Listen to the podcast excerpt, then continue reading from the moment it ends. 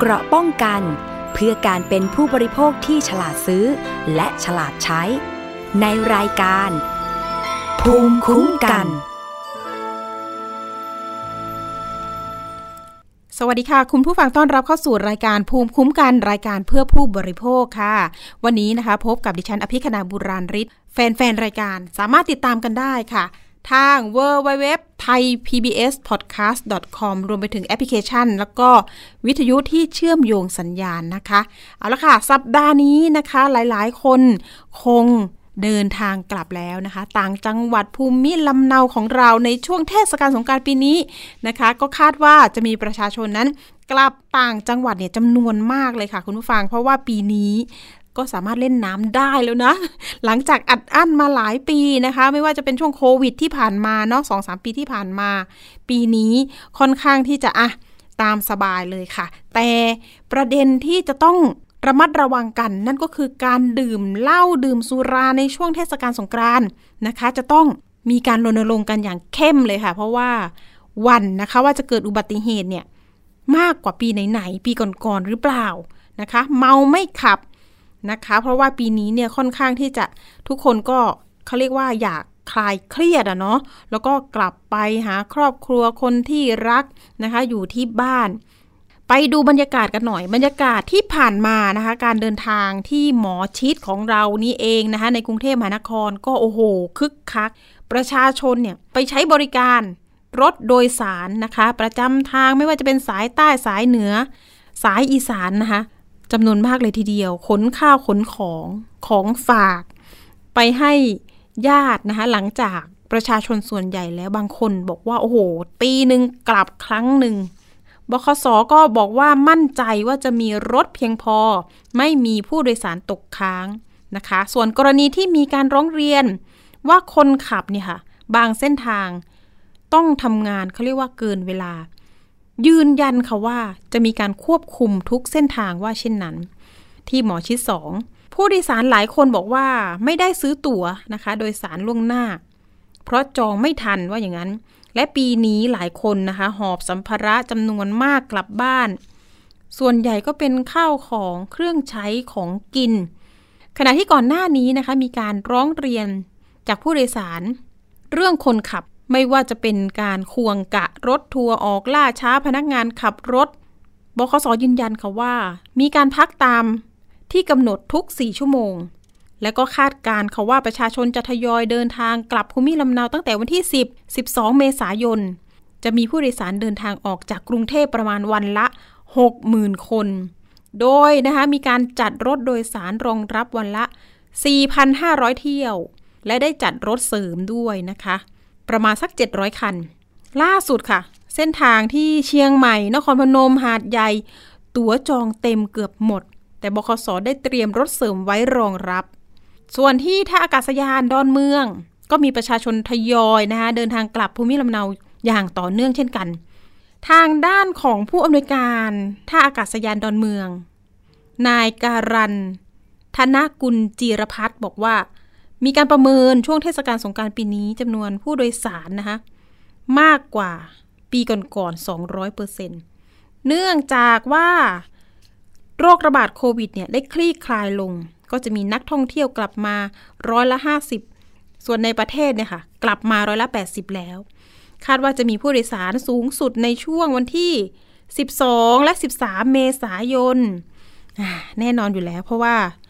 แต่ละคนนะคะ คือทำงานอีกวันหนึ่งก็คือวันนี้เนาะ 12 เมษายน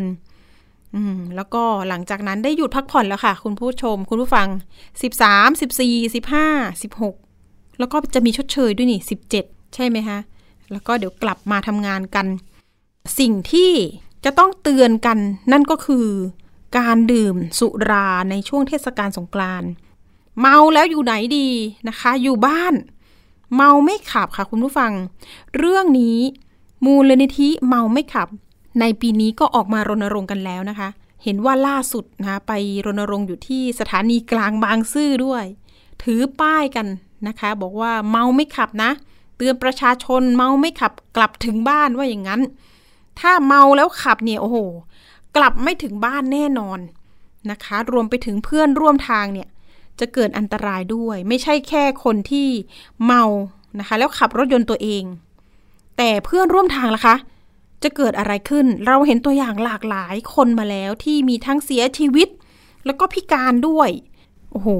ก็คือตอนนี้เนี่ยสถิติตัวเลขจะเป็นอย่างไรนะคะ จริงๆ แล้วมีบอกว่า 3 เดือนที่ผ่านมามีคนเสียชีวิตเนี่ยมากกว่า 4,000 คนแล้วนะ แต่ถ้าจำแนกว่าเป็นอุบัติเหตุจากเมาแล้วขับเนี่ย น่าจะประมาณครึ่งครึ่งว่าอย่างนั้น โอ้โห ตรงนี้ต้องรณรงค์กันเลยค่ะ เรื่องของการดื่มเหล้าดื่มสุราดื่มสิ่งของมึนเมา ในโทรทัศน์ตอนนี้เนี่ยเขาก็มีการรณรงค์นะว่า กลุ่มกลุ่มนะคะกลุ่มกลุ่มก็เป็นอันตราย กับทั้งตัวเองแล้วก็คนร่วมทางด้วย นี่ก็ชัดเจนนะคะ ยังไงก็คือเรื่องของการเมาเนี่ยแหละค่ะ อ่า เรื่องของมูลนิธิเมาไม่ขับ เดี๋ยวเราจะมาคุยกันนะคะ ว่าเขามีการรณรงค์กันแบบไหนอย่างไรปีนี้เข้มข้นยังไง แต่ว่าไปดูข้อมูลของสำนักงานตำรวจแห่งชาติหน่อย ปีนี้บอกว่ามีการฝากบ้านไว้กับตำรวจนะ 4.0 สงกรานปี 2566 เที่ยวสงกรานให้อุ่นใจ ฝากบ้านไว้กับตำรวจดูแล ดิฉันเองก็มีบ้านอยู่ในกรุงเทพแต่ยังไม่เคยฝาก ใครที่ยังไม่เคยฝากนะคะเขามีวิธีมาบอกค่ะว่า มี 3 วิธีให้ลงทะเบียนฝากบ้าน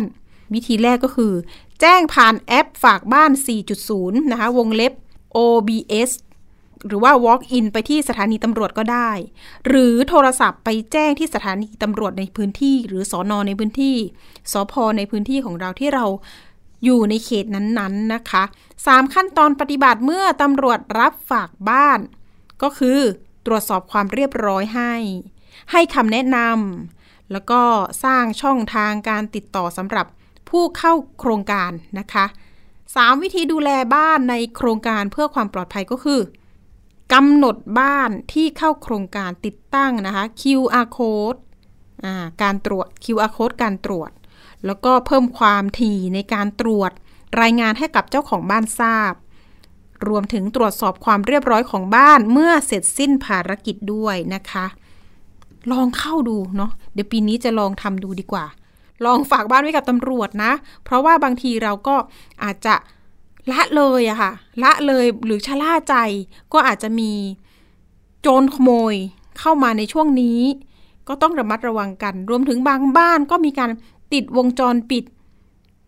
แต่การติดวงจรปิดนั้นนะคะ มันก็คือเป็นหลักฐานอย่างหนึ่งเนาะแต่ก็บางทีเนี่ยการติดตามหาตัวคนร้ายนี่ค่อนข้างที่จะยากเหมือนกัน เรื่องของข้อมูลจากกรุงเทพมหานครกันหน่อย สงกรานต์ปี 2566 ปลอดแอลกอฮอล์ก็ออกมารณรงค์แบบนี้ค่ะ บอกว่า ห้ามขายหรือดื่มในสถานที่ กฎหมายกำหนด เช่น วัดสถานศึกษา ปั๊มน้ำมัน แล้วก็ห้ามขายให้ผู้มีอายุต่ำกว่า 20 ปี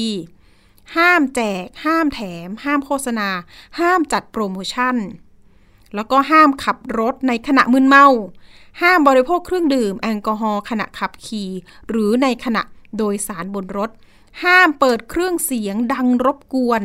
จนก่อให้เกิดเหตุ เดือดร้อนนำคาญ แล้วก็ห้ามเต้นนะคะเปลือยกายบนในที่เปิดเผยนะคะแล้วก็งดปืนฉีดน้ำ แรงดันสูง รวมถึงงดเล่นแป้งด้วยนะคะ สามารถจำหน่ายเครื่องดื่มแอลกอฮอล์เฉพาะในช่วงเวลา 11นาฬิกาถึง 14นาฬิกาและ 17นาฬิกาถึงเที่ยงคืนว่าเช่นนั้น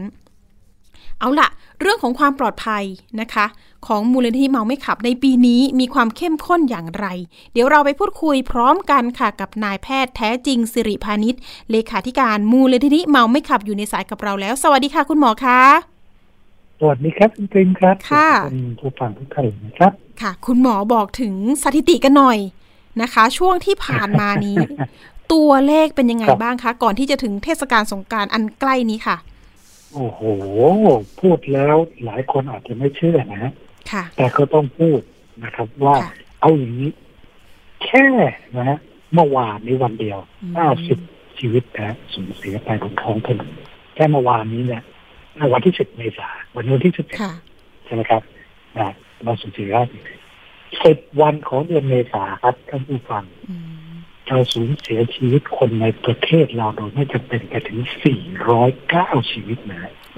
409 ชีวิตนะ แค่สิบวันนะสิบวันเอาสิบหารค่ะในวันละสี่สิบชีวิตนะ ถ้าย้อนกลับไปถึงต้นปีคุณตรินท่านผู้ฟังค่ะ มาถึงเมื่อวานเนี่ยสามเดือนกี่สิบวัน เราสูญเสียคนในประเทศไทยไปถึง 4,226 ชีวิตนะโอ้เทียบกับปีที่แล้ว เวลาเดียวกันเลยนะ ปีที่แล้วเราสูญเสีย 3,982 ชีวิต ปีนี้เพิ่มขึ้นมากกว่า 200 กว่าชีวิตนะในช่วงเวลาเดียวกัน ค่ะเฉลี่ยยังไงก็ยังวันละ 40 ชีวิตครับ คุณปรินนะผู้ฟัง นี่เป็นเรื่องที่อันตรายจริงๆแล้วต้องบอกว่าอันตรายสุดๆนะ ค่ะ ตัวเลช่ขวงพุ่งที่ขึ้นมา เราค่ะมีโควิดช่วงที่เรามีโควิด ถ้าเราตายกันขนาดนี้สี่สิบห้าสิบคนต่อวันเลยนะ เราจะมีมาตรการออกมาพอเถอเราไม่ได้ออกจากบ้านนะค่ะเราจะมีมาตรการนู่นนี่ไม่ให้ขายเหล้าไม่ให้ออกจากบ้านไปดื่มสุราโอ้มีเคอร์ฟิวมีอะไรยุ่งไปหมดเลย แต่เนี่ยความตาย เหมือนกันนะครับ ก็คือเสียชีวิตเหมือนกันค่ะแต่เราแทบไม่เห็นมีมาตรการใดที่จะควบคุมไม่ให้คนไปเสียชีวิต โดยที่ไม่จำเป็นอืมอุบัติเหตุที่บอกว่ามันต่างกันคนเสียชีวิตสี่พันกว่าคนถ้าเกิดจำแนกอืมเป็นลักษณะเมาแล้วขับนี่มีกี่รายคะคุณหมอคะคิดง่ายๆประมาณครึ่งหนึ่งนะคอืรับมค่ะห้าสิบเปอร์เซ็นต์นี่อย่างค่ะน้อยนะอื มีคนประเมินไว้ว่าอาจจะถึงหกสิบถึงเจ็ดสิบเปอร์เซ็นต์โดยซ้ำไปของอุบัติเหตุทั้งหมดพูดง่ายๆว่ามันเป็นตัวพ่อครับเป็นค่ะคือถ้าเมาสักอย่างนะ เดี๋ยวมันผิดอย่างอื่นไปด้วยฮะกฎจราจรไม่ต้องพูดถึงนะอืม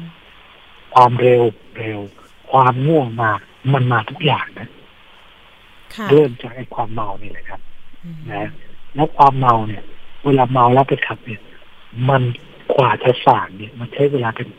เป็นชั่วโมงชั่วโมงนะเราขับรถเร็ว เรารู้ตัวตอนนั้นปุ๊บเราขับเร็วเราลดความเร็วตรงนั้นได้ค่ะแต่ความเมาเนี่ยนอกจากจะไม่รู้ตัวแล้วยังยังจะเมาอย่างนั้นไปตลอดทางนี่คืออันตรายของมันอืมนะครับนี่คืออันตราย เขาถึงบอกว่าเมาแล้วอย่าออกมาขับรถเลย ขนาดคนเป็นโควิด เนี่ยเขายังไม่ให้ออกจากบ้านเลยนะเขากลัวเอาเชื้อเนี่ยไปติดคนอื่น แต่ทำไม สังคมเราเห็นคนเมา เพื่อนเราเมากินเหล้าด้วยกันยังส่งเสริมให้ไปขับรถกลับบ้านนะอ๋ออันเนี้ยเราต้องคิดนะว่าเฮ้ยมันอันตรายกว่ากันเยอะเลยนะครับค่ะคนที่มีเชื้อโควิดไปติดคนอื่นเนี่ยยังไม่ตายทันทีนะแต่คนเมาชนเนี่ย มันตายทันทีได้นะครับค่ะใช่แล้วมันไม่ใช่ติดแค่คนเดียวมันทีชนทีตายทั้งคันนะคุณหมอคะก็แล้วมีมา แล้วแล้วสถิติตอนนี้จังหวัดพอจะระบุได้ไหมคะ ว่าจังหวัดไหนเกิดเหตุเยอะสุดระยองครับ โอ้ระยองนะคะระยองนะส่วนมากเป็นจังหวัดจักรยานยนต์หรือว่ารถยนต์คะใช่แปดสิบเปอร์เซ็นเป็นจักรยานยนต์ครับอ๋อแล้วส่วนใหญ่นะที่เสียชีวิต ก็เพราะว่าไม่ใส่หมวกกันน็อกครับ นั่นไงค่ะ อุปกรณ์เสริมในความปลอดภัยที่ดีที่สุดก็คือหมวกกันน็อก นะคะใช่นี่เทียบนะทำไมเรากลัวโควิด เราใส่หน้ากากอนามัยกันทุกคน แม้กระทั่งขี่มอเตอร์ไซค์ยังใส่หน้ากากคิดดูกันแล้วกันคือร้อยเปอร์เซ็นต์แต่หมวกกันน็อกเนี่ยช่วยชีวิตเลยนะ ถ้าเกิดล้มลงไป แต่มีคนใส่เพียงห้าสิบเปอร์เซ็นต์เท่านั้นเองไม่ถึงห้าสิบเปอร์เซ็นต์ด้วยซ้ำไปครับนนี้เป็นเรื่องที่ที่น่าคิดมากนะว่าทำไมเรากลัวอะไรบางอย่าง นะแต่บางอย่างที่น่ากลัวกว่าเรากับเพิ่งเฉยอะหรือค่ะหรือมองข้ามความอันตรายในตรงนั้นไป คุณหมอคะแล้ววันนี้เห็นว่าอักลับมคิดแล้วนะครับค่ะ เห็นว่าวันนี้ไปรณรงค์กันที่สถานีกลางบางซื่อใช่ไหมคะใช่ใช่เป็นยังไงบ้าถูกต้องงครับเน้นอะไรเป็นพิเศษไหมคะโอ้ปีนี้นะครับนี่มีถ้าถามอย่างนี้เลยปีแล้วแล้วที่เราผ่านกันมาเนี่ยเมื่อก่อนเนี่ยเราก็รณรงค์ให้มี เมาไม่ขับไม่ขับรถเร็วใส่หมวกกันน็อกอันนี้เราพูดกันมาเป็นสิบสิบปีแล้วนะทุกปีนะใช่ค่ะแต่อย่างที่เมื่อกี้คุณปิมพูดไปตอนต้นรายการว่ากฎหมายมีอะห้ามเป็นสิบสิบอย่างเลยอะแต่ที่กฎหมายไม่สามารถที่จะกำราบคนอย่างนี้ได้ก็เพราะว่าการบังคับใช้กฎหมายเนี่ยอืมในสังคมไทยเนี่ยมันไม่มีประสิทธิภาพนะไม่ว่าจะออกกฎอะไรมาเนี่ย ถามว่าคนปฏิบัติตามไหมไม่ปฏิบัติ ไม่ปฏิบัติ แล้วพอไม่ปฏิบัติก็ทำให้เกิดอันตราย ไม่เหมือนโควิด โควิด ทุกคนปฏิบัติ แม้ไม่ใช่กฎหมายนะครับแต่ทุกคนปฏิบัติ เพราะว่าทุกคนเนี่ยคิดว่าเรื่องของโควิด เนี่ย เป็นเรื่องของส่วนรวม เป็นเรื่องของทุกคนทุกคนต้องช่วยกัน แต่ในเรื่องของบัติเหตุเนี่ยเราคิดว่าบัติเหตุเป็นเรื่องของคนคนนั้น คนคนนั้นโชคดีดี นะแล้วมันถึงคราวของเขาแล้วแหละมันเป็นเรื่องของปัจเจกมันไม่ใช่เรื่องของส่วนรวมฉันไม่เกี่ยวอะยังไม่เกี่ยวนะถ้าเขาขับไม่ดีเดี๋ยวตำรวจก็จะจัดการเขาเองนะแต่โควิดไม่ใช่จริง ๆ แล้วสองเรื่องนี้เหมือนกันครับ เป็นอันตรายต่อสังคมเหมือนกัน คนที่ติดโควิดเขายังให้อยู่บ้านใช่ไหมแต่ทำไมคนที่เมาแล้วเราเห็นไปขับขี่นั้นเราไม่เกิดอารมณ์แบบ คนที่เป็นโควิดแล้วออกมาข้างนอก เห็นไหมความรู้มี แต่ความรู้นั้นมันไม่นำไปถึงความรู้สึกที่อะไรทำให้เกิดการปฏิบัตินะผมไม่รู้จะอธิบายยังไงนะลูกปินนะ เพราะว่าความรู้อย่างเดียวเนี่ยนะครับ มันมันยังไม่สามารถจะตกเกิดพฤติกรรมได้ มันต้องมีอย่างอื่นเข้ามามีส่วนร่วมด้วย เช่น มีความรู้สึกว่าเฮ้ยฉันเสร็จแน่เหมือนโควิดเนี่ย ทุกคนมีความรู้สึกอย่างนั้นใช่ไหมโอ้โหเสร็จแน่เลย ถ้าไม่ทำสามอย่างเสร็จแน่ แต่บนท้องถนนโอ้ถ้าเสร็จก็ถึงคราวแล้ว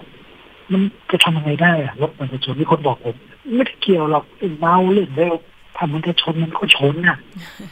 คือคิดคนละอย่าง ถ้าไม่ถ้าไม่มีความเสี่ยงเนี่ยมันชนหรอกครับถูกไหมมันก็เหมือนเชื้อโควิดเนี่ยถ้ามันไม่มีตัวโควิดมันก็ไม่มาติดหรอก เราต้องคิดเรื่องสองอย่างเนี่ย ให้มันอยู่ในบริบทเดียวกัน อย่าไปคิดว่าเฮ้ยโควิดนี่นะมันอันตรายนะอันนั้นมันอันตรายจริงเราต้องช่วยกันไม่เราคิดอย่างนั้นแต่บนท้องถนนเนี่ยตัวใครตัวมันนะนั้นขับรถย้อนสอนเรื่องของฉันนะอันตรายไม่ได้ไม่ได้ไม่ได้เกี่ยวกับฉัน ถ้าใครจะไปโดนชนก็เป็นเรื่องของคนคนนั้น ตอนเนี้ยที่คุณปรีนถามว่าเอ้ยแล้วปีนี้เนี่ย เรามีการรณรงค์อะไรที่แตกต่างกันมากตอนนี้พอเรารู้แล้วนะครับ ว่าการที่คนที่ทำผิดบนท้องถนนเนี่ยไม่ใช่เขาไม่รู้จริงๆว่าคนไทยไม่รู้เหรอกฎหมายเมาแล้วอย่าไปขับรถให้หลุดออกกันนอกไปขับรถเร็ว ผมว่าทุกคนรู้หมดแต่รู้แล้วมันไม่มีมันอะไรพอไปทำผิดแล้วเนี่ย ไม่เหมือนของโควิดนะคุณลองไม่ใส่หน้ากากตอนที่มีการติดเชื้อแล้วออกมาเองคุณเดินไม่ได้หรอกครับ คุณจะโดนชี้เลยจากสังคม บางคนถ่ายรูปเอาไปลงโซเชียลเลยบอกโอ้ยวันนี้ไปเจอคนนี้ไม่ใส่หน้ากากไม่รับผิดชอบต่อสังคมเนี่ยเห็นไหมแต่แต่แต่แต่บนท้องถนนไม่มีใครทำนั้นเราก็เลยได้คิดว่าเฮ้ยถ้าเราทำแบบนี้เอาเรื่องของสังคมเนี่ยนะครับ เอามาใช้เพราะทำไมที่ ตอนนี้เนี่ยสังคมที่เข้มแข็งขึ้นเยอะนะเพราะเรามีโซเชียลครับเรามีโซเชียลมีเดียแล้วทุกคนเนี่ย เป็นสื่อ เมื่อก่อนเราเห็นคนมาผิดเรากว่าจะไปแจ้งเจ้าหน้าที่ไม่รู้ไปไหนแล้วอะแล้วไปแจ้งเขาจะชื่อหรือเปล่าก็ไม่รู้ถูกไหมแต่เดี๋ยวนี้มีทำผิดนะมือถือเราก็มีกล้องหน้ารถเราก็มีถ่ายถ่ายคลิปไว้ อันนี้มันจะดำแล้วก็เก็บคลิปกันไว้กลับไปบ้านค่อยๆถอดคลิปออกมาทำยังไง เอาขึ้นไปฟ้องโซเชียลครับ วันเนี้ยขับรถไปเนี่ยเห็นเลยพฤติกรรมแบบนี้ รับไม่ได้หรอกแล้วเดี๋ยวโซเชียลนี่มันจะทำงานของมันเองนะถ้าคอนเทนต์ของคุณดีจริงนะเดี๋ยวจะมีคนมาช่วยนะคุณเพื่อนช่วยช่วยจนเพอเผลอเนี่ยนะถ้าผิดมันแดงเนี่ยแค่ค่ำคืนเดียวรู้กันทั้งประเทศ แล้ว เจ้าหน้าที่ก็จะโดนกดดันให้ไปจัดการ เพราะทำไมมันมีหลักฐานอะบางที่ถ่ายแล้วเห็นหน้าเห็นตาเห็นทะเบียนรถเลยนะบางที่ง่ายเลยครับ ไปเชิญอันเชิญมาจัดการเห็นไหมสมมติว่าชน ชนแล้วหนีอะไรอย่างนี้ใช่ไหมคะ คนเมาชนแล้วหนี อ่าช่วยกันโซเชียลหรือกล้องหน้ารถก็ช่วยได้จริง ๆ ใช่ไหมคะใช่หรือบางทีชนแล้วเนี่ย ลงมาแล้วเนี่ยนะโอ้มาทำใหญ่ฉันเป็นนู่นเป็นนี่เลยนะถ่ายไว้เลยครับถ่ายไว้เลยครับเมาแออย่างเงี้ยนี่คือหลักฐานที่ดีที่สุดหลักการคือต่อไปเนี้ยเราจะไม่ปล่อยให้คนที่ทำผิดบนท้องถนนเนี่ยลอยดูเพราะถ้าเขาทำผิดผิด แล้วผิดอีกแล้วไม่มีใครจัดการเขา วันหนึ่งอุบัติเหตุจะเกิด เพราะความเสี่ยงมันมีอยู่ตลอดเวลาถูกไหมยิ่งความเสี่ยงสูงอุบัติเหตุก็สูงตามมาค่ะดังนั้นถ้าเราลดความเสี่ยงได้ลดคนที่ทำผิดบนท้องถนนเอาพูดง่ายค่ะๆอุบัติเหตุก็จะลดลง อันนี้มันเป็นตรรกะธรรมดาเป็นตรรกะธรรมดาเลยที่เราจัดการโควิดได้ก็เพราะว่าเราลดความเสี่ยงไง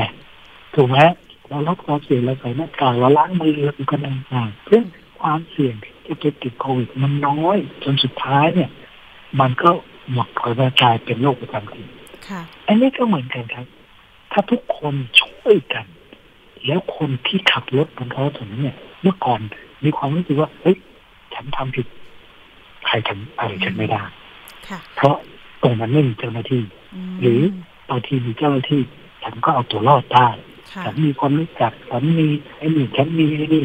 แต่บางทีคงพอนึกออกเห็นไหมหรือไม่ได้แต่น้องปิมถ้าคุณขึ้นโซเชียลค่ะคุณไม่รอดนะอืมเคยไปทำข่าวเกี่ยวกับนี่แหละค่ะ เมาแล้วขับและมีเคสที่เขาอือฮึถูกรถชนแล้วก็พิการเนี่ยนะคะ แต่ตอนนี้ก็ครับหันกลับมาก็เฮ้ย มาเป็นส่วนหนึ่งในการออกมารณรงค์ ซึ่งคือชีวิตของเขาเนี่ยน่าเห็นใจมาก ๆ เลยเนาะคุณหมอเนาะคนที่ใช่โดนใช่เขาเรียกว่าเป็นเหยื่อบนท้องถนนแล้วก็ต้องนี่แหละค่ะใช้ใช่ชีวิตแล้วแบพิบการบนรถเข็น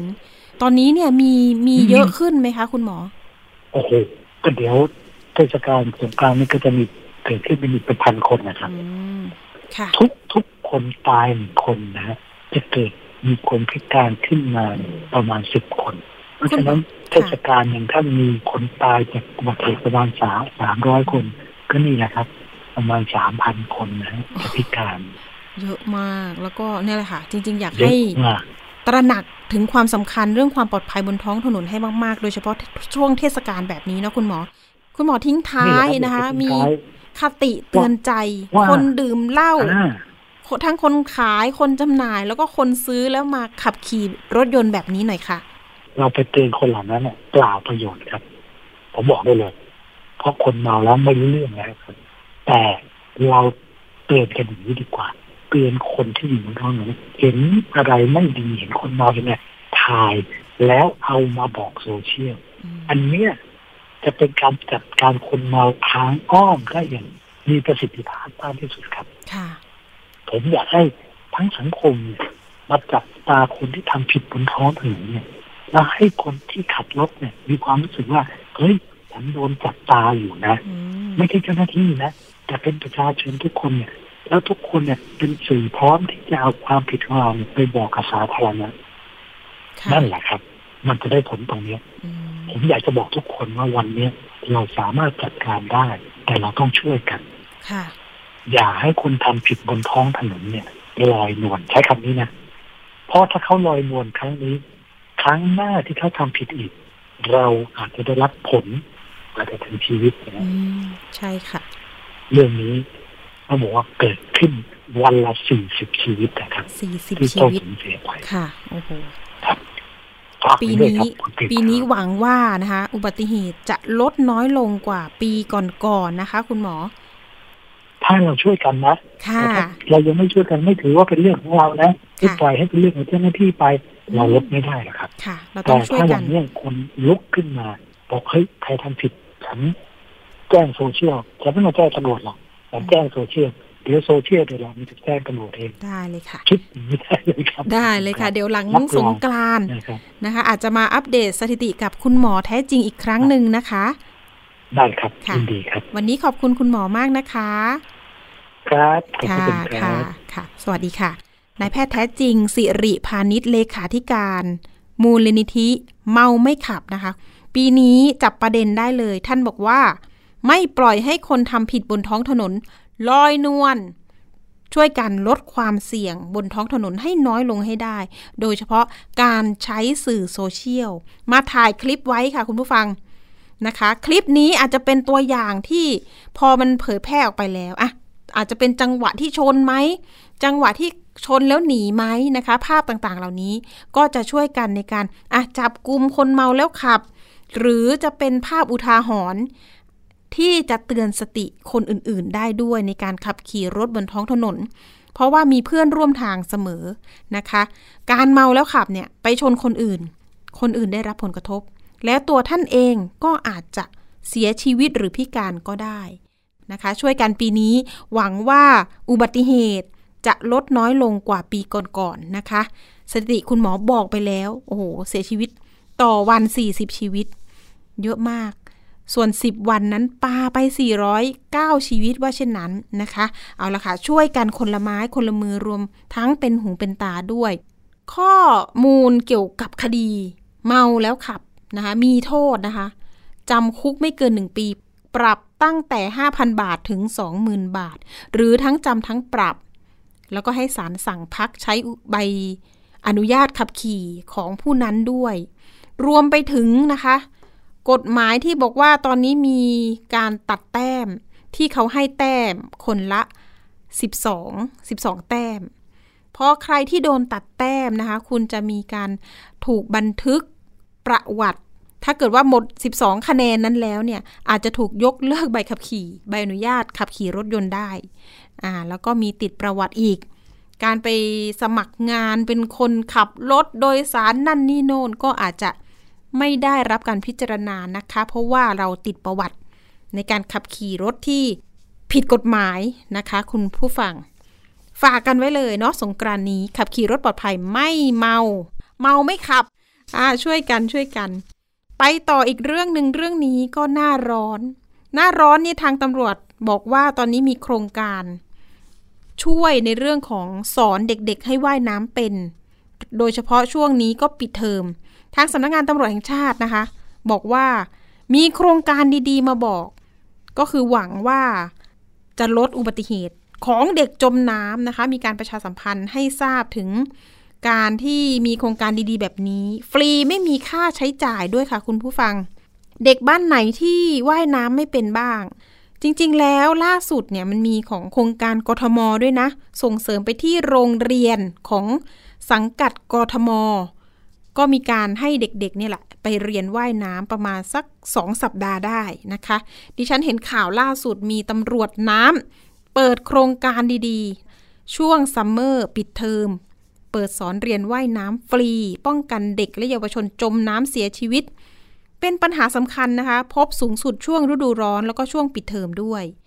ข้อมูลจากทางพลตำรวจตรี พฤทธิพงศ์นุชนาธนะคะ ผู้บังคับการตำรวจรอนอเปิดเผยว่ากองบัญชาการตำรวจสอบสวนกลาง โดยทางพลตำรวจโทจิรภพภูริเดชผู้บัญชาการตำรวจสอบสวนกลางมีนโยบายให้ตำรวจน้ำจัดทำโครงการตำรวจน้ำสอนน้องว่ายน้ำ เพื่อให้ซัมเมอร์นี้นะคะ ท่องเที่ยวปลอดภัย และเชิญพ่อแม่ผู้ปกครองที่สนใจให้น้องๆ มาเรียนว่ายน้ำกับตำรวจน้ำได้ฟรี โดยสามารถติดต่อรายละเอียดกิจกรรมดีๆ ผ่านแฟนเพจ Facebook กองบังคับการตำรวจน้ำนั่นเอง ส่วนสถิติพบว่าเด็กจมน้ำเสียชีวิตเป็นปัญหาสำคัญ พบสูงสุดในช่วงฤดูร้อนและปิดเทอม จึงอยากแนะนำให้ผู้ปกครองนะคะดูแลบุตรหลานให้ใกล้ชิด แล้วก็ฝึกทักษะว่ายน้ำเอาตัวรอด สอนทำ CPR ช่วยคนที่จมน้ำหรือหัวใจหยุดเต้น ย้ำหากพบคนจมน้ำนะคะสำหรับการจมน้ำเป็นปัญหาทางสาธารณสุขที่สำคัญ โดย 5 ปีที่ผ่านมานะคะ ในช่วงปี 2561 ถึง 2565 ในฤดูร้อนแบบนี้ และช่วงปิดเทอมมีเด็กอายุต่ำกว่า 15 ปีนะคะ เสียชีวิตจากการจมน้ำสูงสุด ระหว่างเดือนมีนาคม พฤษภาคมนะคะจำนวน 953 คน เฉลี่ยวันละ 2 คนค่ะ เฉพาะเดือนเมษายนมีการจมน้ำมากที่สุดนะคะถึง 65 คน ส่วนใหญ่นะคะเกิดเหตุในแหล่งน้ำธรรมชาติ เช่นห้วยหนองคลองบึง รองลงมาก็คือเขื่อน อ่างเก็บน้ำ ฝายแล้วก็ทะเล รวมไปถึงภาชนะเก็บน้ำภายในบ้าน และก็สระว่ายน้ำด้วยนะคะ ในส่วนของกองมันบังคับการตำรวจน้ำก็บอกว่าได้ตระหนักถึงปัญหานี้ จึงจัดครูสอนฝึกเด็กๆ ที่เข้าร่วมโครงการฝึกว่ายน้ำและได้ให้คำแนะนำการช่วยชีวิตเบื้องต้นให้แก่เยาวชน ที่เข้าร่วมโครงการด้วย เพื่อป้องกันการจมน้ำอย่างต่อเนื่อง โดยจัดการรณรงค์ให้ผู้ปกครองดูแลเด็กและชุมชน ตระหนักถึงความเสี่ยงและวิธีการป้องกันการจมน้ำขอบคุณมากๆสำหรับโครงการดีๆ แบบนี้ อ่าถ้าเกิดว่าใครสนใจนะคะ ติดต่อติดตามไปที่เพจ Facebook ของตำรวจสอบสวนกลางเนาะรวมไปถึงตำรวจก็ย้ำนะคะว่าควรจะมีเบอร์ฉุกเฉิน เกี่ยวกับแพทย์ฉุกเฉินแห่งชาติไว้ อย่างเช่นเบอร์ 1669 นะคะอะเผื่อว่ามีเหตุสำคัญรวมไปถึงเบอร์ 191 ก็ยังใช้ได้ รวมไปถึงสำนักงานตำรวจแห่งชาติ 1599 ได้ตลอด 24 ชั่วโมงค่ะ แถมท้ายกันหน่อยเรื่องนี้อยากเตือนภัย มีข้อมูลจากผู้เสียหายที่ถูกหลอกซื้อขายที่ดิน เขาเรียกว่าถูกหลอกให้ไปซื้อที่ดินดีกว่า มีการโฆษณาผ่าน TikTok ด้วยนะคะ ผ่าน TikTok เลยนะคะ ขายที่ดินอะไรผ่าน TikTok มีการโฆษณาผ่านแบบนี้ด้วยหรือ น่าเชื่อถือแค่ไหน ปรากฏว่าพบผู้เสียหายหลักร้อยร้อยคน ที่ดินอยู่ที่จังหวัดลบบุรีค่ะคุณผู้ฟัง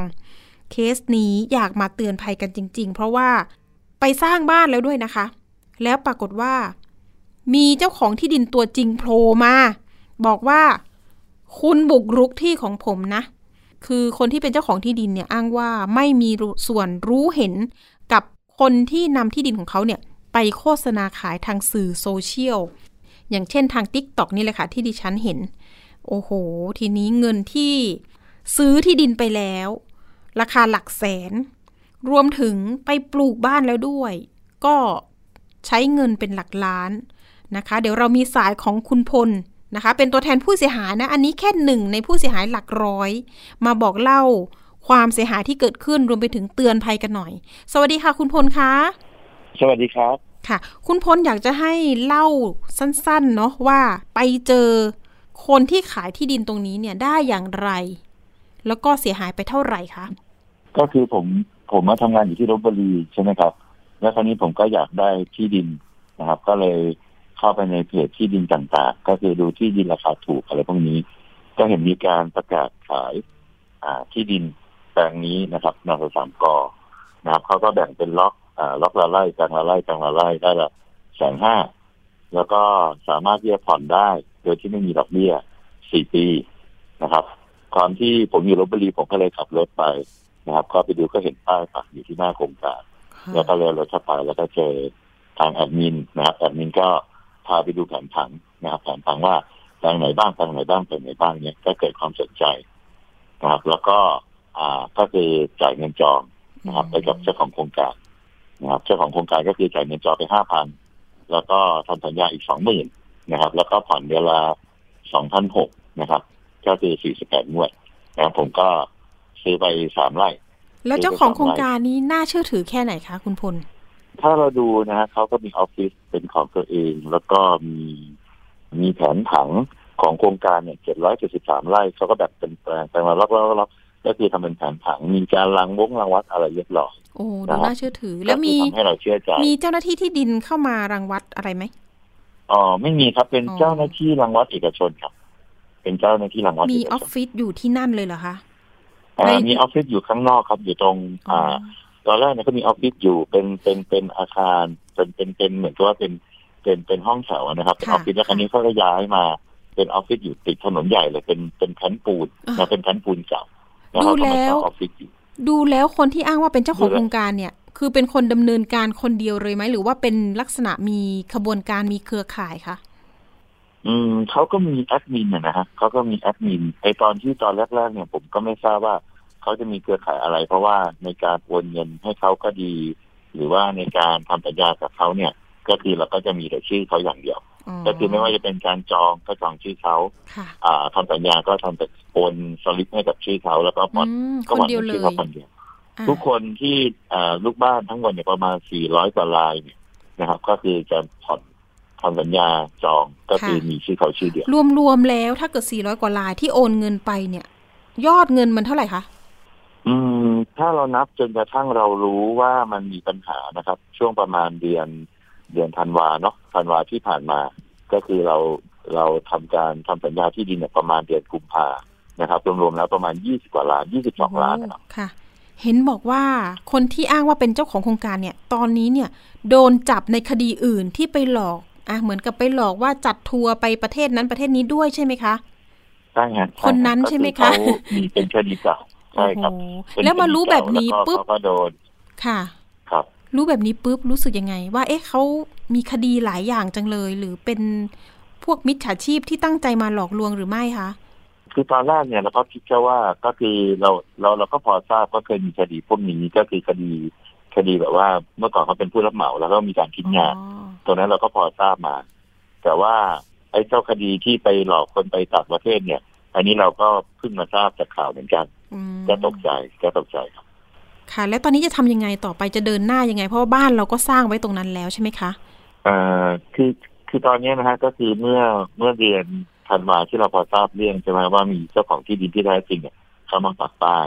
แล้วก็มีการส่งทำสัญญงสัญญาอะไรเนี่ย ซึ่งตรงนี้เนี่ย เราก็มองให้เขาไม่ใช่เจ้าของที่ดินที่แท้จริงนะเราก็เลยรวมตัวกันไปแจ้งความ ก็คือมีลูกบ้านลูกบ้านเนี่ยไปแจ้งความเนี่ยตั้งแต่ประมาณปลายเดือนธันวาเนี่ยจนถึงปัจจุบันเนี่ยก็คือประมาณเกือบเกือบร้อยรายแล้วครับ เรื่องนี้อยากจะให้คุณพลจะทำอะไรต่อไปก็คือก็ต้อง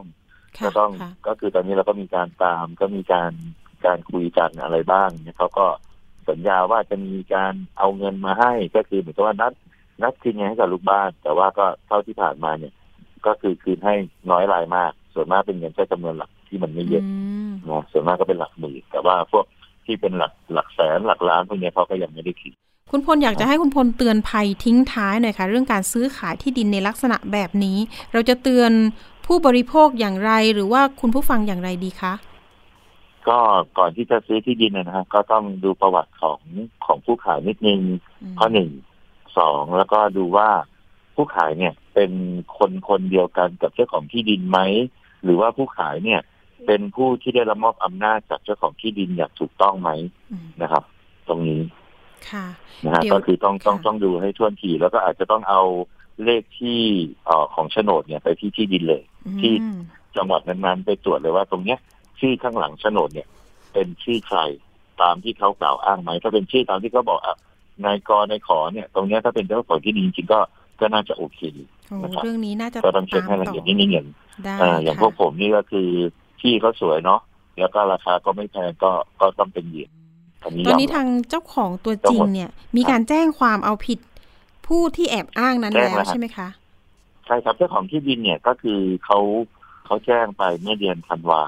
นะครับวันประมาณวันที่เก้าเก้าธันวาเราเนี่ย พอเรารู้มีป้ายปักนะครับ หลังจากนั้นเนี่ย พอเรารู้ว่ามันไม่ใช่ของเขาแล้วไม่ใช่ของเจ้าของโครงการแล้ว เราก็แจ้งความต่อกันไปเลยตั้งแต่วันที่ยี่สิบเจ็ดธันวาเป็นต้นมานะครับ ก็มีการเริ่มแจ้งตั้งแต่คนแรกจนถึงณปัจจุบันเอาละค่ะ เรื่องนี้เห็นบอกว่าผู้เสียหายจะรวมกลุ่มกันไปกองปราบปรามอาจจะเป็นช่วงหลังสงกรานหรือไม่ เดี๋ยวมาตามกันต่อนะคุณพลนะ เดี๋ยวยังไงทีมงานอาจจะตามอาจจะไปทำข่าวอีกครั้งหนึ่ง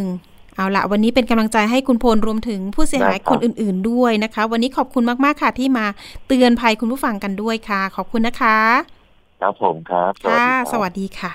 อะนี่ก็เตือนภัยกันไปสำหรับการซื้อขายที่ดินแบบนี้เห็นที่ดินสวยๆ ต้องเช็คดีๆ ค่ะ อาจจะต้องเช็คหลังโฉนดกับทางกรมที่ดิน ในพื้นที่ก่อนว่าสรุปแล้วมันเป็นที่ใครกันแน่นะคะ อย่าเชื่อคนที่อะเอาโซเชียลมาแอบอ้าง โฆษณาผ่าน TikTok แบบนี้นะคะ เป็นอุทาหรณ์ด้วยนะคะ คุณผู้ฟังเอาละค่ะ ไปช่วงคิดก่อนเชื่อกันเลยนะคะ กับดรแก้วกังสดานอัมภัย นักพิษวิทยา กับคุณชนาทิพย์ไพรพงศ์วันนี้มีข้อมูลเรื่อง ยาย้อมผมไปติดตามกันค่ะ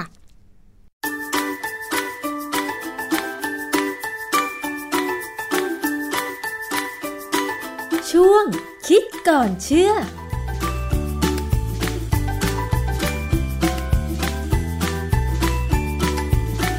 พบกันในช่วงคิดก่อนเชื่อกับดรแก้วกังสดานนภัยนักพิษวิทยากับดิฉันชนาทิพไพรพงศ์นะคะ วันนี้เราจะมาคุยเกี่ยวกับเรื่องของยาย้อมผมกันค่ะ ดิฉันเชื่อว่าหลายคนที่อาจจะมีผมงอกหรือสีผมเปลี่ยนจากสีดำเป็นสีอื่นเร็วเนี่ยนะคะ อาจจะต้องใช้ยาย้อมผมบ่อยๆ ตอนนี้มียาย้อมผมขายกันตามซูเปอร์มาร์เก็ตค่ะ ซึ่งสามารถหามาย้อมเองได้ โดยไม่ต้องเข้าร้านทำผมนะคะ แต่ทีนี้ค่ะมันมี ข้อมูลเมื่อเดือนกุมภาพันธ์ 2566 มีรายงานถึงผู้บริโภคที่ใช้ผลิตภัณฑ์ ย้อมสีผมยี่ห้อหนึ่งนะคะ เป็นยี่ห้อดังซะด้วย มีการจ้างดาราหลาย ๆ คน เป็นพรีเซนเตอร์ โฆษณา โดยโฆษณาว่าเป็นสีย้อมผมออร์แกนิกร้อยเปอร์เซ็นทำให้ผมไม่เสียทำให้ไม่เกิดอาการแพ้ผมร่วง และขาดเป็นจำนวนมาก แต่ว่ามันมีคนที่ซื้อมาใช้ แล้วทำให้แพ้ เกิดผมร่วงแล้วก็ขาดเป็นจำนวนมาก แถมตามผิวหนังเนี่ยก็ยังมีอาการแสบร้อนผุพองอีกด้วย บนหนังศีรษะรวมถึงดวงตาก็มีอาการอักเสบปวดแสบปวดร้อน อันนี้ดิฉันก็เห็นเหมือนกันนะคะ มีโฆษณาขายใน t ิ k t o k ด้วย มันเป็นอันตรายกับผู้ใช้หรือผู้บริโภคมากๆเลยว่า โฆษณาบอกว่าเป็นออร์แกนิกคนก็อาจจะหลงเชื่อว่ามันเป็นผลิตภัณฑ์ธรรมชาติไม่มีอันตราย แต่พอซื้อมาใช้แล้วมันแพ้แบบนี้ จะเอาผิดกับเจ้าของผลิตภัณฑ์เพื่อให้ชดใช้ได้ไหม และเราต้องมาเรียนรู้กันค่ะว่า ก่อนจะใช้ยาย้อมผม ควรจะต้องศึกษาและระมัดระวังเรื่องอะไรบ้าง ไปถามกับอาจารย์แก้วค่ะ อาจารย์คะ ยาย้อมผมครีมปิดผมขาวต่างๆ เนี่ย แน่นอนมันเป็นสารเคมีนะคะมันมีงานวิจัยอะไรเกี่ยวกับเรื่องนี้บ้าง เพื่อให้ผู้บริโภคได้เรียนรู้และระมัดระวังค่ะเอองานวิจัยมีพอสมควรนะฮะเพราะว่ามันเป็นเรื่องของการคุ้มครองผู้บริโภค ประเด็นที่สำคัญเนี่ยก่อนอื่นเนี่ยนะเราควรจะรู้ว่ายาย้อมผมเนี่ยมีหลายแบบ บางอย่างเนี่ยย้อมถาวร บางอย่างก็ย้อมชั่วคราวค่ะ ส่วนมากถ้าไปทำที่ร้านเนี่ยก็จะย้อมแล้วติดทนนานหลายเดือนนะอาจารย์ แต่ถ้าซื้อยาย้อมผมมาย้อมเองเนี่ย สีมันจะทนติดเนี่ยก็แค่ประมาณเดือนกว่าๆหรือ 2 เดือนเท่านั้นเองอาจารย์ดิฉันเคยลองละ ซึ่งความจริงในการย้อมผมเนี่ยเป็นเรื่องที่ ผมไม่เคยกล้าทำอะนะผมกลัวเหรอคะกลัวว่าย้อมไปแล้วเดี๋ยวมันร่วงหมด เพราะว่ามันสารเคมีแล้วบางอย่างเนี่ยนะเวลาเขาก่อนที่จะเอามาย้อมเนี่ยเขาต้องเอาสารเคมีสองอย่างเป็นอย่างน้อยเนี่ยผสมกันใช่ เพื่อเปลี่ยนให้สารตั้งต้นที่ยังไม่มีสีหรือยังเป็นสีที่ไม่ใช่สีที่ต้องการเนี่ย เปลี่ยนสีไปเป็นสีที่ต้องการ ซึ่งอันเนี้ยเหมือนกันการทำทำแลบเคมีในห้องในห้องปฏิบัติการนะค่ะแต่ว่านี่มาทำที่บ้านาฮะเอาขวดนั้นผสมขวดนี้ ขอให้สังเกตนะเขาบอกว่าส่วนใหญ่เนี่ย สารตัวหนึ่งที่จะใช้ในการผลิตสารเคมีให้มีสีเนี่ย มันจะเป็นไฮโดรเจนเปอร์ออกไซด์ค่ะไฮโดรเจนเปอร์ออกไซด์เนี่ยเป็นสารเคมีที่น่ากลัวมาก ยังไงคะเอางี้สมัยที่ผมทำวิจัยเนี่ย ผมจะต้องใช้เนื้อเยื่อของหนูทดลองเนี่ย เพื่อที่จะวัดระดับรังสีที่ผมให้หนูกินเนี่ยนะผมก็ตัดชิ้นเนื้อของหนูมาเนี่ย แล้วใส่ไปในขวด จากนั้นผมก็เติมไฮโดรเจนเปอร์ออกไซด์ลงไป ปิดค่ะจุกให้แน่น แล้วก็ใส่ไปในตู้อบอุณหภูมิ 37 องศาเนี่ยนะฮะค้างคืน ปรากฏว่าไฮโดรเจนเปอร์ออกไซด์เนี่ย กัดชิ้นเนื้อเนี่ยหายไปเลยอ๋อเหรอ ชิ้นเนื้อเนี่ยละลายหายไปเลย เพราะฉะนั้นแสดงเห็นให้เห็นถึงว่ามันรุนแรงมาก แต่ว่าเวลาเขาใช้ทำเกี่ยวกับเรื่องยาย้อมผมเนี่ยเขาจะคำนวณและจะให้ใช้ในปริมาณที่ไม่ถึงกับอันตรายมาก มีเรียกว่าระดับของมันเนี่ยทำให้สีของสารเคมีตั้งต้นเนี่ยเปลี่ยนไปเป็นสีที่ต้องการค่ะนะไฮโดรเจนเปอร์ออกไซด์คุณสมบัติของมันคืออะไรนะคะ อาจารย์กัดสีกัดทุกสิ่งทุกอย่างเหรอคะอาจารย์ ตัวสูตรเนี่ยเขาจะมีไฮโดรเจนสองตัวกับออกซิเจนสองอะตอม เป็นอะตอมเนี่ยผสมกันอยู่เวลาผ่านไปปั๊บเนี่ย ไฮโดรเจนเปอร์ออกไซด์จะเปลี่ยนไปเป็นน้ำกับ nascent oxygen nascent oxygen เนี่ยเป็นอะตอมของออกซิเจนที่สามารถกัดสีได้อย่างอย่างเร็วมากเลย กัดสีกัดเนื้อเยื่อ คือมีความรุนแรง เพราะฉะนั้นเขาจะต้องใช้ในปริมาณที่คำนวณมาแล้วให้ดีว่าจะไม่เกิดอันตรายกับผู้บริโภคค่ะ คนที่จะใช้ยาย้อมผมแบบเนี้ยจะต้องเข้าใจวิธีใช้ให้ดี แล้วก็ระวังให้ดีค่ะคือหลังจากที่มันทำปฏิกิริยาไปแล้วเนี่ย มันก็จะมักจะไม่มีปัญหา ก็จะเป็นสีซึ่งเอามาใช้ย้อม แต่ที่สำคัญคือสีนั้นเป็นอะไรต้องดูต่อไปคราวนี้ในยาย้อมผมเนี่ยก็มักจะมีสารที่จะปรับความเป็นกรดเป็นด่างเพื่อให้เม็ดสีเนี่ยซึมเข้าสู่เส้นผม เส้นผมเราเป็นโปรตีนซึมเข้าไปแล้วไปกลบสีดำค่ะสมมติจะเอาเป็นสีทองเนี่ยกลบสีดำแล้วออกเป็นสีทอง แต่ว่าคนที่เป็นผมสีขาวจะย้อมเป็นสีดำก็คือ สีดำจะต้องซึมเข้าเส้นผมสีขาวใช่ไหมอาจารย์ ต้องซึมเข้าไปในโปรตีนในค่ะเส้นผมเรานะต้องซึมเข้าไปได้ แล้วก็จะต้องมีสารที่ทำให้สีนี่คงตัวไม่เปลี่ยนไปอย่างรวดเร็ว อาจจะว่าอยู่ได้สักเดือนสองเดือน ที่สำคัญมีอีกตัวหนึ่งซึ่งผมดูแล้วผมรู้สึกกังวลนะต้องมีสารที่ทำให้หนังกำพร้าคือหนังหัวเราเนี่ยมันพองตัวเพื่อให้เม็ดสีซึมเข้าไปในเส้นผมได้ง่ายขึ้น ว้าว ครั้งเนี่ยเขาซึมเท่าที่รากผมแล้วเข้าไป แล้วก็ย้อนกลับขึ้นไปในเส้นด้วยมั้งคือมันคงมีกระบวนการนะนะฮะแต่ว่าเขาก็ต้องพิสูจน์ว่าสีพวกนี้ไม่ใช่สารอันตราย การที่จะบอกว่าสารอันนี้ปลอดภัยหรืออันตรายเนี่ย บางครั้งเนี่ยมันต้องใช้เวลานานกว่า ที่เขาศึกษามาค่ะ มีงานวิจัยที่ประเมินเกี่ยวกับเรื่องสารที่เอามาใช้ทำเป็นยาย้อมผมเนี่ย มีบทความหนึ่งชื่อไฮ โดรเจนเปอร์ออกไซด์และโมโนเอทานอลเอมีน เป็นสาเหตุสำคัญที่ทำให้เกิดโรคผิวหนังอักเสบ จากสีย้อมผม และผมร่วงตีพิมพ์ในวารสาร Journal of Dermatological Science ปี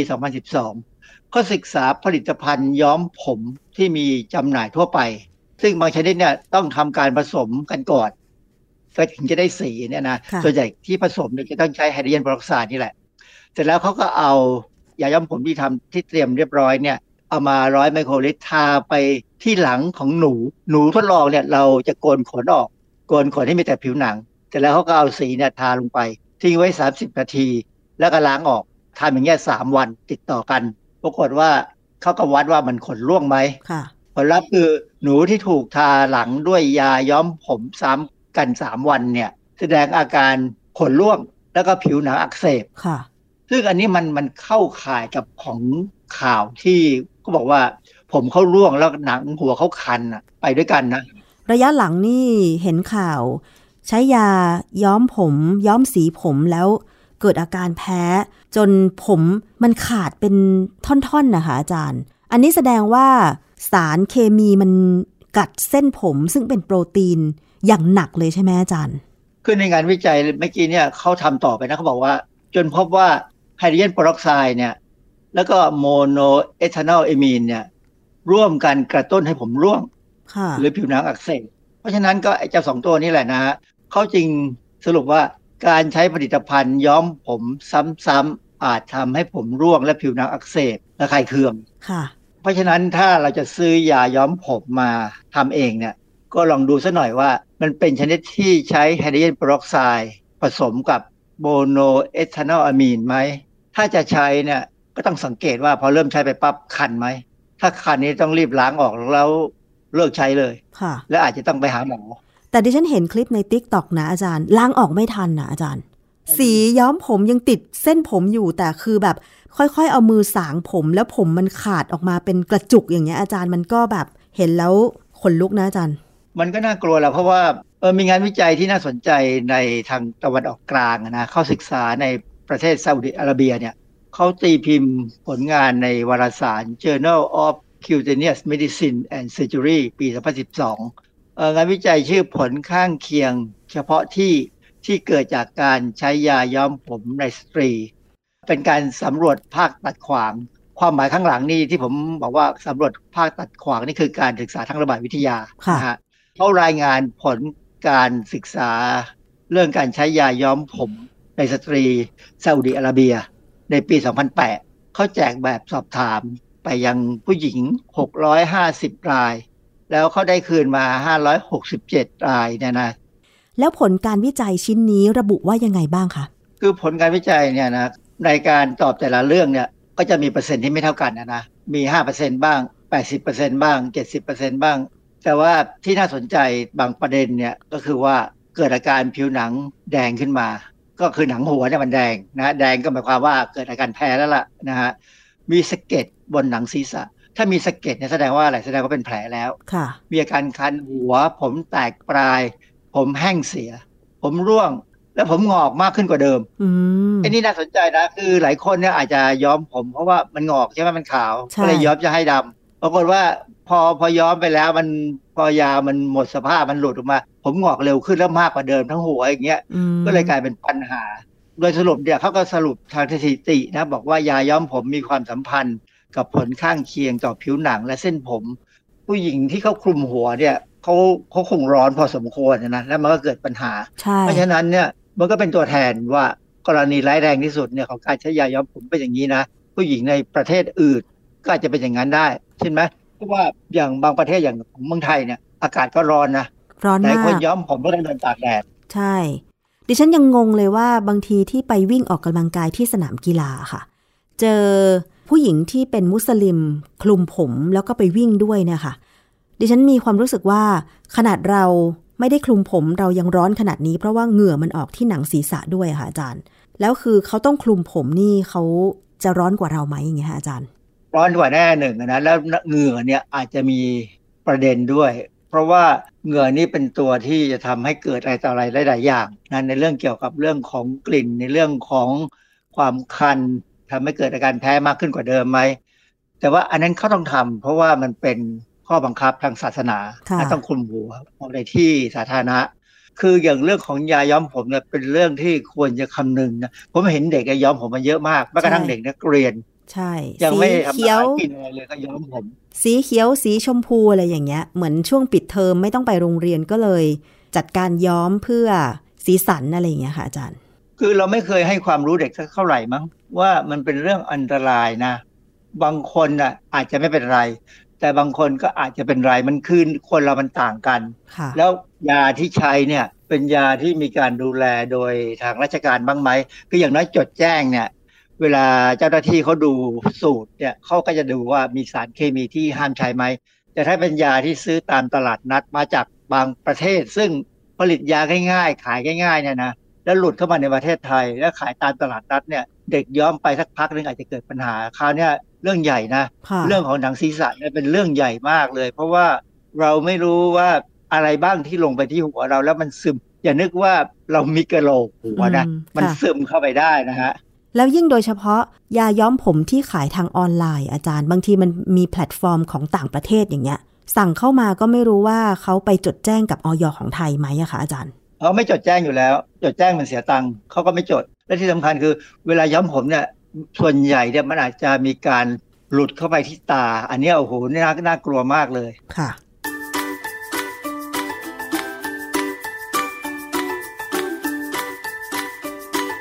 ช่วง คิดก่อนเชื่อ ข